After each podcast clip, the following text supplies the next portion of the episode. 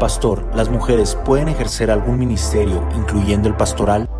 Dios los bendiga. Interesante pregunta la que nos hacen esta semana. Es muy interesante, controversial, doctrinal. Es una, es una disputa dentro del mundo cristiano por saber si las mujeres pueden ejercer algún ministerio. Hay una parte del cristianismo que dice que no se puede, otra parte que dice que sí, y, se toma la base de 1 Timoteo capítulo 2 versos 11 y 12, donde el apóstol le dice al joven Timoteo, la mujer aprende en silencio con toda sujeción, porque no permito a la mujer enseñar ni ejercer dominio sobre el hombre, sino estar en silencio. Y déjeme hacerle dos precisiones importantes. Pablo le escribe al joven Timoteo una carta personal, porque la carta va dirigida al joven Timoteo sobre situaciones que está viviendo en la iglesia que él pastorea en Éfeso. Y aparentemente había un problema de doctrina, según las circunstancias de Éfeso, al parecer había un problema de doctrina y, el apóstol está aconsejando al joven Timoteo, ten cuidado con esa área, porque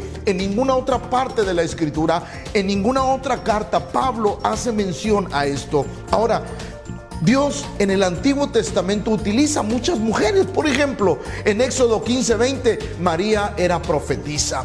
Jueces capítulo 4, verso 4 nos habla de Débora, una mujer que gobernaba a Israel y además era profetisa. En Segunda de Reyes 22, 14 nos habla de Hulda, profetiza, una mujer de mucha influencia dentro del pueblo cristiano.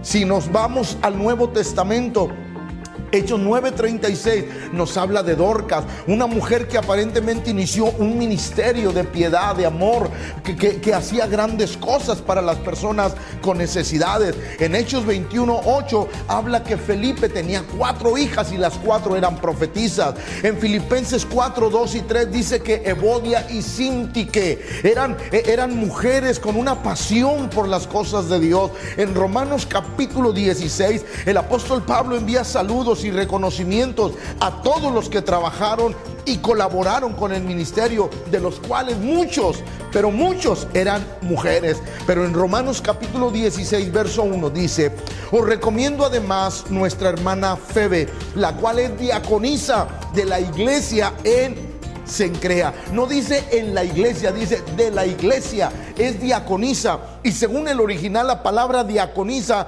quiere decir alguien que enseña un pastor, un ministro, alguien que colabora, que ayuda, que está ahí, que dirige. Por eso podemos creer y pensar que el Señor autoriza que las mujeres también puedan participar en el ministerio. En Hechos capítulo 18, verso 26, escuche lo que dice. Y comenzó a hablar con denuedo en la sinagoga, pero cuando le oyeron Priscila y Aquila, le tomaron aparte y le expusieron más exactamente el camino de Dios. Si usted pone atención a Hechos capítulo 18, verso 26, primero se menciona a Priscila, que era la mujer, y después Aquila. Los historiadores dicen, creen que Priscila era, era la mujer que llevaba las riendas, era, era la que tenía el mayor conocimiento, la mayor pasión, era la que dirigía, y ahí estaba su esposo Aquila con ella para ayudarla, para fortalecerla, para establecerla, pero la que llevaba las riendas de todo lo que sucedía era Priscila.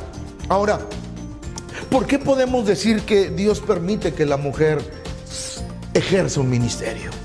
Lucas 10.2 dice, la miesa la verdad es mucha, mas los obreros pocos. Por tanto, rogad al Señor de la mies que envíe obreros a su mies.